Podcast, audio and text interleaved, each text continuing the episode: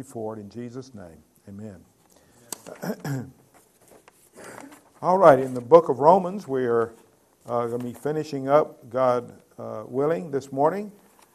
Uh, in Romans 7. And just a very quick review, because time is short. Uh, as we have seen in, uh, as Paul has been teaching uh, in, in chapter 7, that everyone here is either in Christ or you're in Adam. You, either sin reigns in your life or grace reigns in your life. You're either a slave of sin or a slave of righteousness. You're either married to the law or you're married to Christ. Uh, basically, in Romans 7, I think Paul is showing us the place, the purpose, and the powerlessness of the law. We need to keep that in mind as we even study it today. And last week we saw Paul's experience and what the law did in his life. Uh, how he was a, a, Pharisee of the Pharisees. He had it all together, and yet uh, it became inward to him. He saw what coveting was, and uh, he died. He died to the idea that he could be saved by keeping the law, by doing anything. Uh, and so he came to the end of himself, and God brought him there to the end of himself. And uh, uh, God, of course, has, has done that in our lives if we know him. This self righteous Pharisee. And I like the idea that uh, uh, we all once were Pharisees, but believe it or not, we're still Pharisees. We're just recovering. All right? Because we all stumble and fall in, in sin and uh, can become self righteous and, and what have you. And so uh, uh, he was, Paul was brought to the end of, end of himself, one who thought he was blameless, alive if you were, uh, uh, found that no, he needed Christ. And uh, sin became real sin in, in his inner man. And we saw how deceitful sin was and powerful sin is, and the exceeding, sin, exceeding sinfulness of sin. We don't like to talk about that. We like to talk about nice things, not the exceeding sinfulness of sin. And uh, but anyway, uh, God brought him to the point where he was saved. And uh, we must bring men and women and children to the point where they need to see they need salvation in Christ. That apart from Christ, they are lost. And so, if you don't get somebody saved, of course, you can't get them saved, but, but you know that. If you lead them to, uh, if you don't lead them to Christ, lead them to lostness make sure that they understand that they're lost because they cannot be found until they understand they're lost. So important. And Paul had to come to that. Uh, in verses uh, 14 through 25 this morning, that we will look at in Romans 7, is one of the most controversial passages, actually, in all of Scriptures. Uh, it has led in churches to bad attitudes, uh, debates, uh, disputing over uh, what Paul is saying here. I have seen uh, in, in uh, even at Bob Jones, everybody yelling and screaming at each other what Paul was saying here. But let's pray that that doesn't happen, that God would show what you need and teach you what you need from this passage. Sometimes we can put up a defense and not receive truth. You know what I'm saying? We can, we can stand up but never have it affect our lives. And that's a real danger, and we feel good about ourselves because we're defending the faith. But the faith never affects us. The gospel never affects us, but we're good at defending it. And, and so let's not have this thing, uh, uh, you know, in that way. I don't think it will, but I'm just saying there are three main views con- uh, concerning this passage from 14 through the end of the chapter.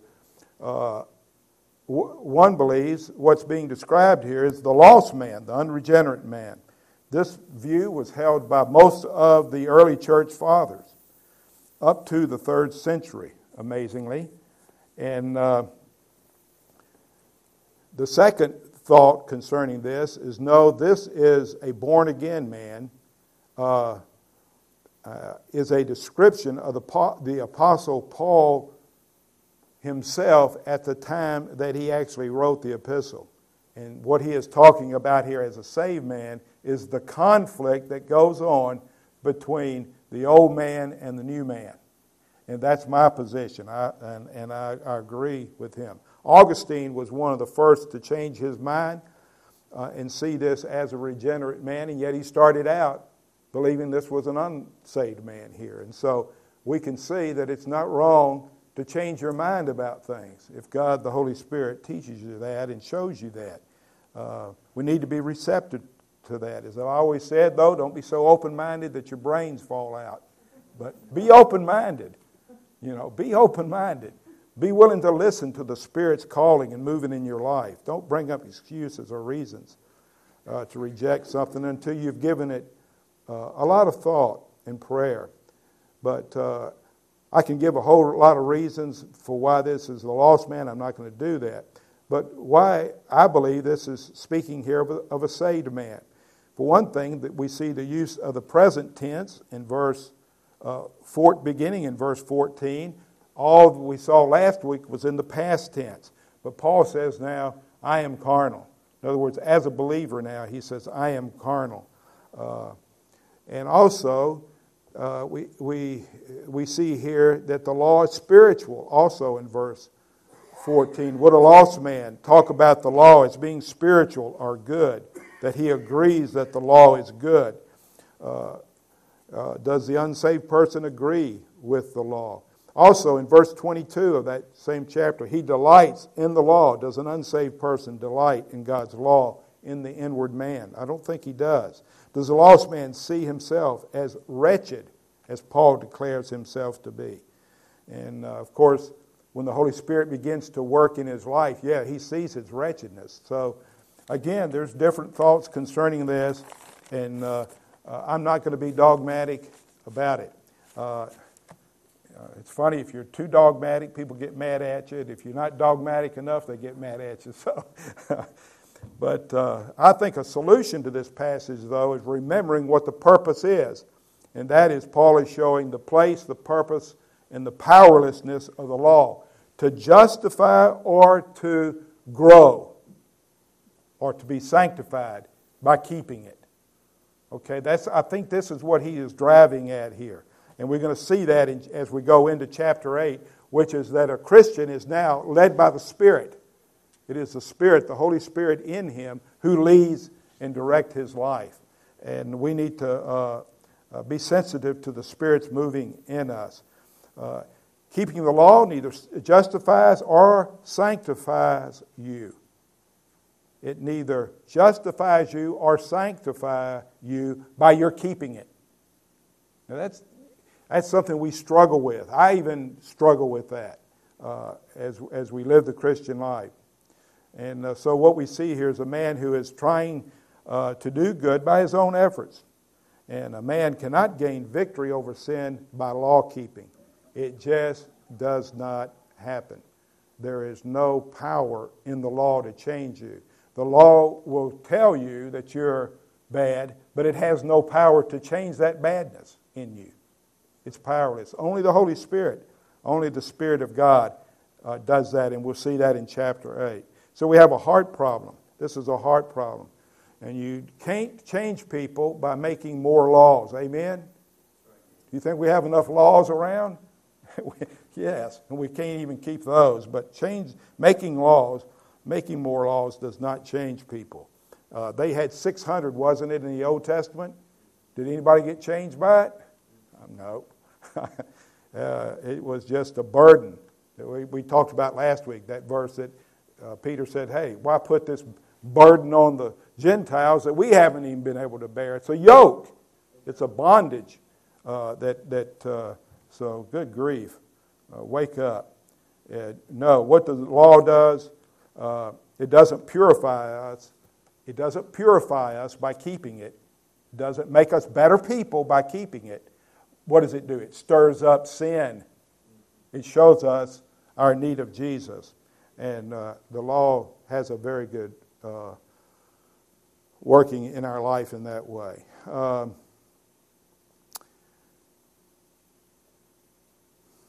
we also, I, I see in these verses from 14 through 23, this is not, uh, what is described here is not a Christian as he ought to be, or should be, or will be, or, but no.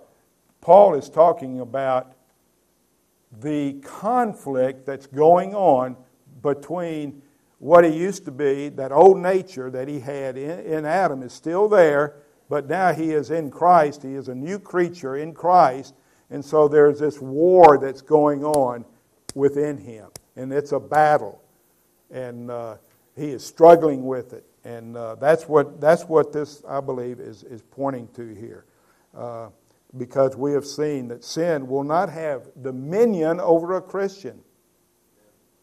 It will not have dominion over a Christian. Sin will not uh, uh, be uh, or describe a Christian any longer. So let's look at this phrase by phrase. Because of the time, I'm not going to take time to read it, it's lengthy, but uh, uh, just we'll go through it phrase by phrase, beginning in verse 14.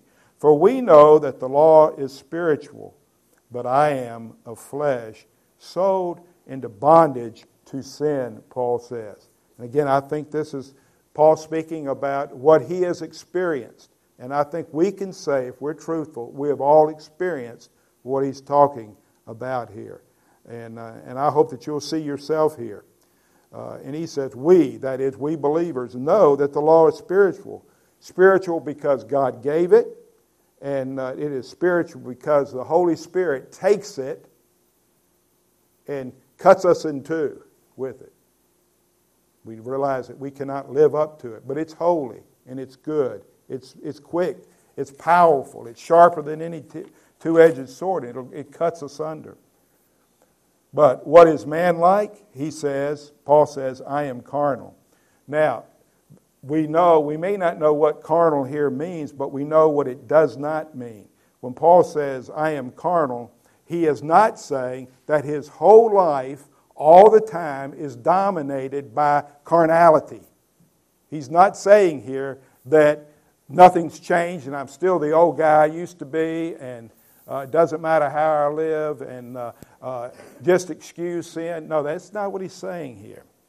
Uh, and we know that from what we've studied so far in Romans. Uh, I believe a person whose life is totally dominated by carnality is unsaved. And if you look in 1 Corinthians, he, talks, he calls the Corinthians he says they have all these wonderful spiritual gifts, but he says, I have this against you. And then he talks about a specific sin. He's not talking about their whole life is carnal. He's saying, over here, you're acting like a lost person. You're not acting like a Christian should. And so we all struggle with that. So I'm not up here pointing fingers at you, say you need to get like, you know, you need to get it together like I have it. Because what does Paul say at the end of this chapter? Oh, wretched man that I am. You see, not, boy, I've, I've arrived now and I don't sin anymore and, and what have you. But uh, no, uh, he's, he's a wretched man. Uh, he's referring to his fallen and corrupt nature that is still present in his life. And uh, we have to admit the Holy Spirit is not always in control of certain areas of our lives. Amen? Do you, do you understand what I'm saying? Uh, uh, we, uh, we struggle. And we all have different struggles, by the way. One person's might be lust, another one might, might be some other aspect. Uh, it can even, I won't mention Alabama and Auburn football, I won't say that, you know. but anything can become an idol, anything that we put before God. So, short of heaven, we will always have this element of carnality in us.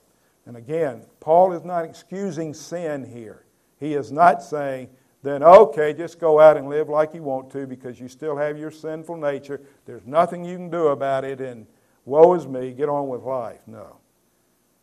No. And he goes on, he said, we're sold under sin uh, here in this verse. And again, this is not a slave of sin, but it's, it's this struggle. Uh, because we're slaves of righteousness, we found in chapter 6. It means at times we come under the captivity of sin. And when we do things in our own strength, we'll talk about that, what that means later on. Uh, and that's really an interesting discussion, just that alone. Uh, we fail, do we not? Don't you find in your life that you fail in this struggle so much? And uh, uh, it shouldn't be that way. But if we do it in our own strength, we will fail. Verse 15, he says in chapter 7, what does he say? For what I am doing, I do not understand, for I am not practicing what I would like to do, but I am doing the very thing I hate. I entitled this, uh, this sermon, uh, Why Do I Do What I Hate? And you know, as a Christian, when you do something, you'll go, Why did I do that? I hate that. At least you better. Right?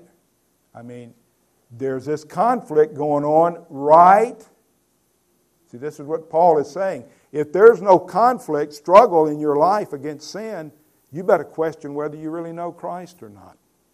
And I think this is what he's talking about here. Uh, we see what his behavior was like at times. Um, but uh, he's not approving of it.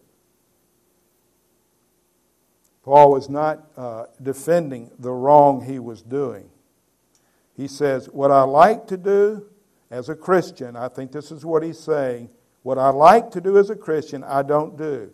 At times, Paul says, What I hate as a Christian, I do. I think this is where he's getting at here. But again, it's not every time. It's not dominating his life. It's not that uh, uh, uh, there's, there's no, uh, uh, Christ is not there. No, Christ is there. We're, we all have this problem, do we not? For example, let's just pick pride. This kind of brings it down uh, to home. as a Christian, there's no basis for liking pride, right? There is no basis for liking pride. But at times, are we proud? Yes. We we, I mean, is there anyone here that would say, I never struggle with pride? Not only do we str- struggle with pride, we're proud that we're proud. That's the struggle that goes on. What about coldness in your life? Are there times when you're just cold? You may not even feel like coming to church, but we shouldn't like it. We shouldn't excuse it. What about laziness, slothfulness? I think sometimes that's my middle name. But can any of us say at times that we're not lazy or slothful? We are, and we should hate it. So, what are the deductions that we can draw from this? Verses 16 and 17. But he says, But if I do the very thing but if I do the very thing I do not want to do, I agree with the law, confessing that the law is good. So now, no longer am I the one doing it, but sin dwells in me. In other words, Paul is saying it's not the law's fault. The law is not to blame for my problem. Remember, there is no conflict between the law and the believer. The conflict is between the law and what the believer does sometimes, his wrongdoing. That's the conflict. The problem uh, in, in verse 17. He says, Is my sin nature. That sin that still is in me. You mean after 30, 40, 50 years of being a Christian, I still have that same old sin nature? And their answer is absolutely. You do. You have it. Uh, again, Paul is not excusing it or blaming his sinful nature and just saying, oh, well. Uh, it reminds me of a story I heard of a, a, man who went before the judge and he said, uh, and he had robbed a bank and he was sentenced to 20 years in jail. And he said, Well, Judge, he says, really, it wasn't me that did it, it was my old sin nature that's in me. And the judge said, Wow, that's something. Okay, fine. We'll send your sin nature to jail. Of course, you have to go along with it. You see, and so uh, uh, the problem is we do have this sin nature, and uh, we are we are responsible for what we do. Paul is not excusing sin. Uh, no, we are we are guilty, and uh, and it can it's powerful and it can trip us up. It can cause us to, to fall. Did I do something? I hit the button. I don't know what I did. All right, 1 Corinthians 10, 12, and 13. Therefore, let him who thinks he stands take heed that he does not fall. So you may think there's some area in your life that, that you're just not bothered with. it. you might say, Boy, I would never do that. What does Paul say? Take heed that he does not fall. No temptation has overtaken you, but such as is common to man. And God is faithful, who will not allow you to be tempted beyond what you're able, but will, with the temptation, uh, provide the way of escape so that uh, you will be able to endure it. So don't ever say, I'm strong in this area and sin cannot defeat me there. No, we all have this sin nature that, that dwells with, within us, and uh, uh, we can fall. And Paul affirms it and reasserts it in verse 18. Look at verse 18. For I know that nothing good dwells in me, he says, that is in my flesh or my sinful nature. For the willing is present in me, but the doing of the good is not. And we've all experienced that. I think you've experienced that. Uh, that uh, uh, after 30 years, we still have this old sin nature. By the way, does our old sin nature get any better? A lot of Christians you talk to says, "Well, you know, I'm just not as bad as I used to be." Oh, what, are you, what do you mean by that? Well, you know, my, my sin nature's better. And I said, Well, you may be acting better, but you still had that same old sin nature. It never goes away, it never changes. You can still commit uh, uh, horrible, horrible sins. It does not uh, get better.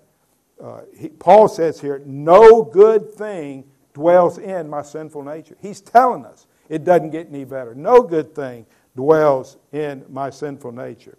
It does not get better. Paul says it again in Philippians 3 3. For we are of the true circumcision who worship in the Spirit of God and glory in Christ and put how much confidence in the flesh? See, if it got better, you could put confidence in it. But he's saying, no, it's that old sin nature that you've always had. So, any good thought, any good fruit, anything that, that uh, uh, comes about in your life, it's, it's because of the working of the Holy Spirit. So God gets all the credit. Do you give God all the credit for the good that is in you? He says in 1 Corinthians 1 for, Consider your calling, brethren, that there are not many wise according to the flesh, not many mighty, not many noble, but by his doing you are in Christ Jesus who became to us wisdom from God in righteousness and sanctification and redemption. So that, just as it is written, let him who boasts boast in the Lord. Who does it? Who changes you? Philippians 2:13 For it is God who is at work in you both to will and to work or do for His good pleasure. Who makes us willing? God does. That's what Paul says. Who makes you willing? He gets the credit, He gets the glory.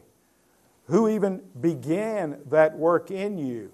Did you, uh, because of something you did good in your childhood? And God saw that and He said, Well, I'm going to have mercy on the goodness of that person? No.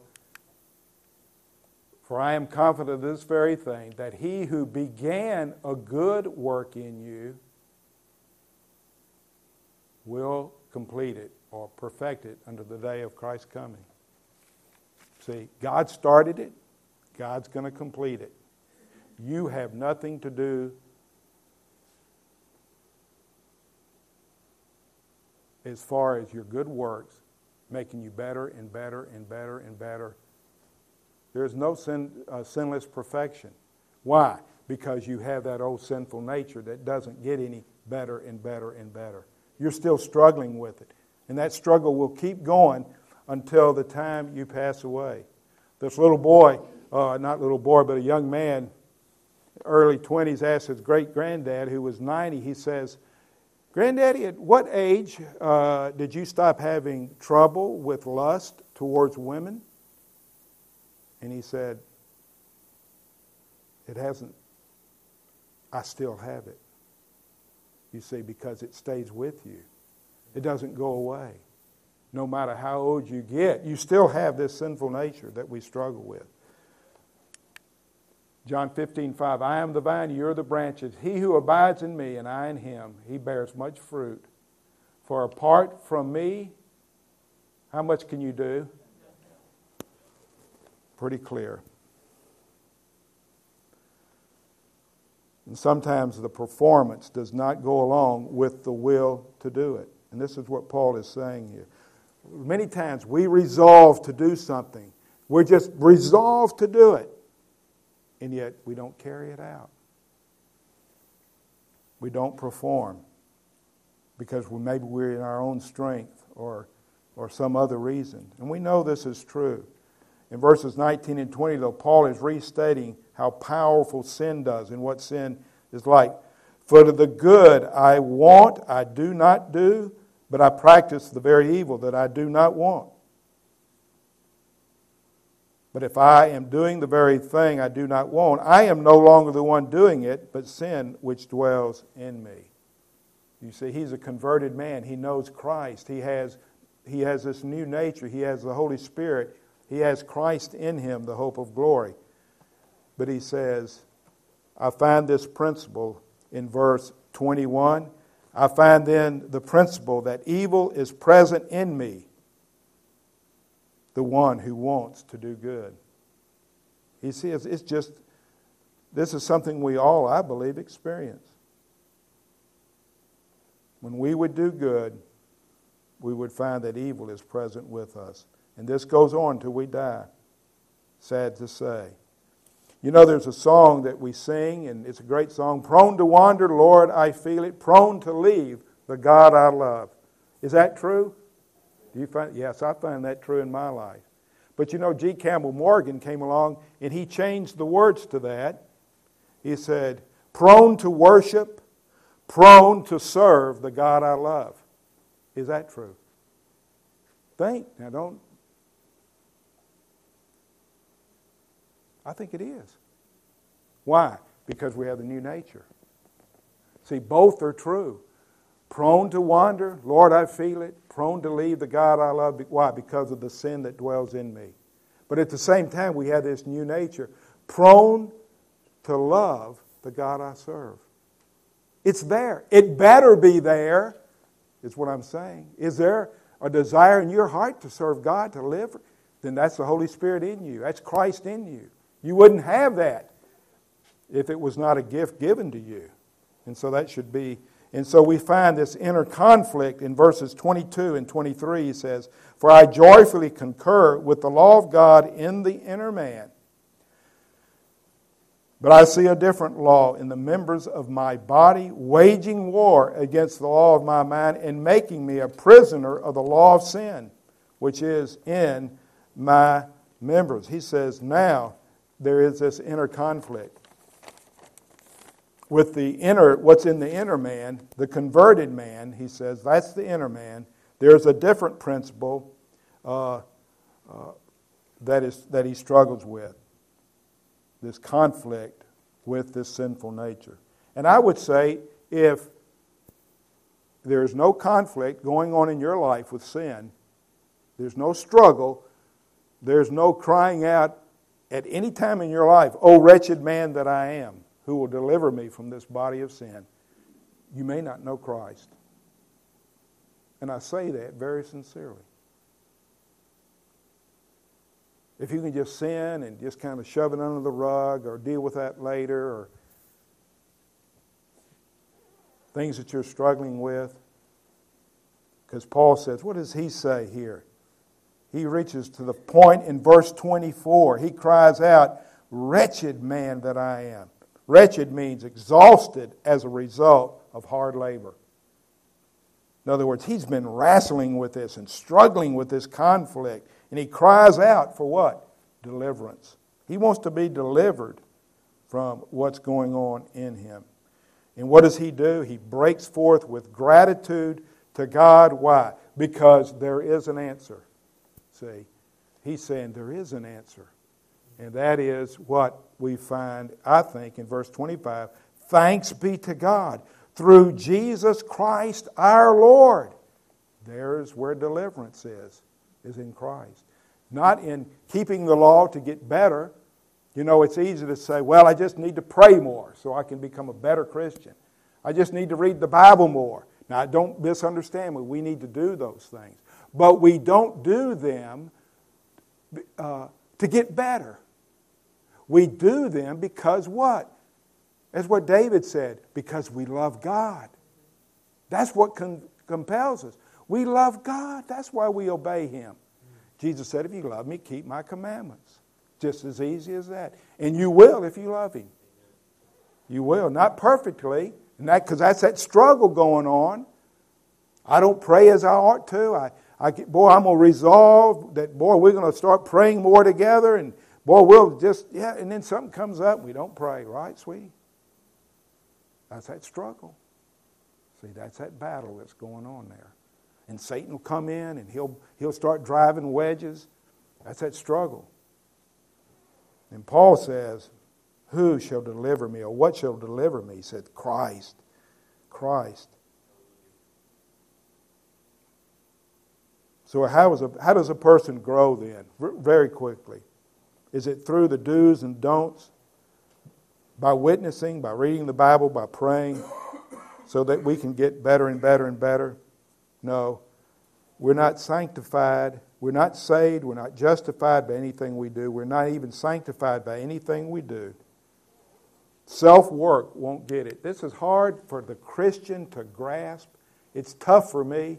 I get caught up. You foolish Galatians. Ooh, we, remember, we went through the book, so this is familiar to you. Who has bewitched you, before whose eyes Jesus Christ was publicly portrayed as crucified? This is the only thing I want to find out from you. Did you receive the Spirit? In other words, did you first come to know Christ? Did you receive the Spirit by the works of the law? In other words, or by the hearing with faith? What's the answer? By the hearing with faith. That's what he's saying here. Are you so foolish? In other words, now that you have begun your Christian life by hearing with faith, having begun by the Spirit, are you now being perfected by the flesh? No way. You don't get better by keeping the law. And that's hard for us to understand. Law keeping has no power in it. Where do you get this power from then to live the Christian life? the Spirit. We will see that in, in Romans 8. But you know what? I think it can be summed up, and I've said it before, in believing the gospel. What did Paul say to begin Romans? He said, I am not ashamed of the gospel. Why? Because it is, the gospel is the power for salvation to all those that keep the law.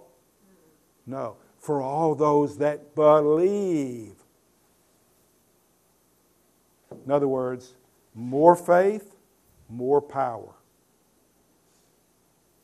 You want more power? Have more faith. Why? Because it's impossible to live the Christian life without the Holy Spirit and His power. His power doing that. I'm almost done. John Owen said, John Owen, the great Puritan, said, Our struggle in living the Christian life is not doing but believing.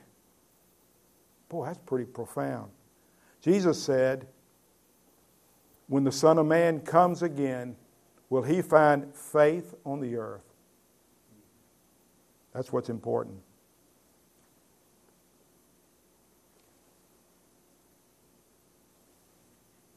It's by faith. We live the Christian life. I can't remember if I put this verse down or not. No, I didn't. But in Ephesians 1, we find that the power to live the Christian life is by faith.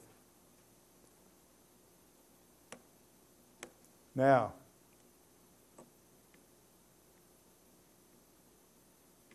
faith is not the power. Let me say that again. Faith is not the power. It is the switch that allows the Spirit's power to flow. You go over here and turn on the switch to turn on these lights. The switch is faith. But the electricity is the power. So, you want power in your life, flowing through your life? The switch is faith, believing. See, my trouble is not doing, my trouble is believing. I really, I, and, and that's a horrible thing for a, for a pastor to say, but I'm full of doubts and struggles and fears and, and everything that, that uh, Paul is talking about that he's wrestling against here. See, the lie is faith is some kind of spiritual energy that you get when you obey. Let me say that again. The lie is faith is some kind of spiritual energy that you get when you obey. So what is the truth? The truth is truth is faith is simply a sinner looking to Christ. Whoa. It can't be that easy. I've got to do something. Faith is simply a sinner looking to Christ. This looking is the instrument of change. Fix your eyes, Hebrews 12 2. Fixing your eyes on Jesus, the author and finisher of your faith. Fix your eyes on Jesus. Look to Jesus. He's all you need, He is your hope. And then when you get filled with Jesus and your love for Him and His love for you, that He would die for you, and you start dwelling on that, you'll find your life changes where you have been trying harder and obeying more and reading the Bible more, and all He wants you to do is trust Him, to look to Him. Say, I can't do this, God. I can't throw this mountain in the sea. You can't. But the Spirit of God in you will enable you, will empower you to do the impossible. See, that's what God delights in doing is the impossible. He changed me. That's impossible. You didn't know me, but that's impossible. But He did, and He's still working on me. He's still working on me, and He will continue to work on me till I die. What a great God. We're going to uh, look at uh, Romans in, in, Romans 8 uh, as we continue this, but wow. Paul had troubles too. You know, that kind of gives me hope. I, I shouldn't say that, you know, but he's telling me, hey, I struggle with sin too. And that encourages me because I struggle with t- uh, sin as well. Let's pray. Father, Lord, what a great God you are. Uh, that you would have mercy on us, that you would open our eyes and our understanding to who you are. God, that you would, that you would uh, save us is, is just a miracle. It's a, it's, it's a marvel why you did not condemn us all to hell uh, is wonder of wonders. That we should gain an interest in our Savior's blood, that He would die for me. Oh God, help us, help us, Lord, to trust you more, to trust you more, to trust you more, and then obedience that flows out of faith. Oh God, give us grace to do this. Give me grace to do this.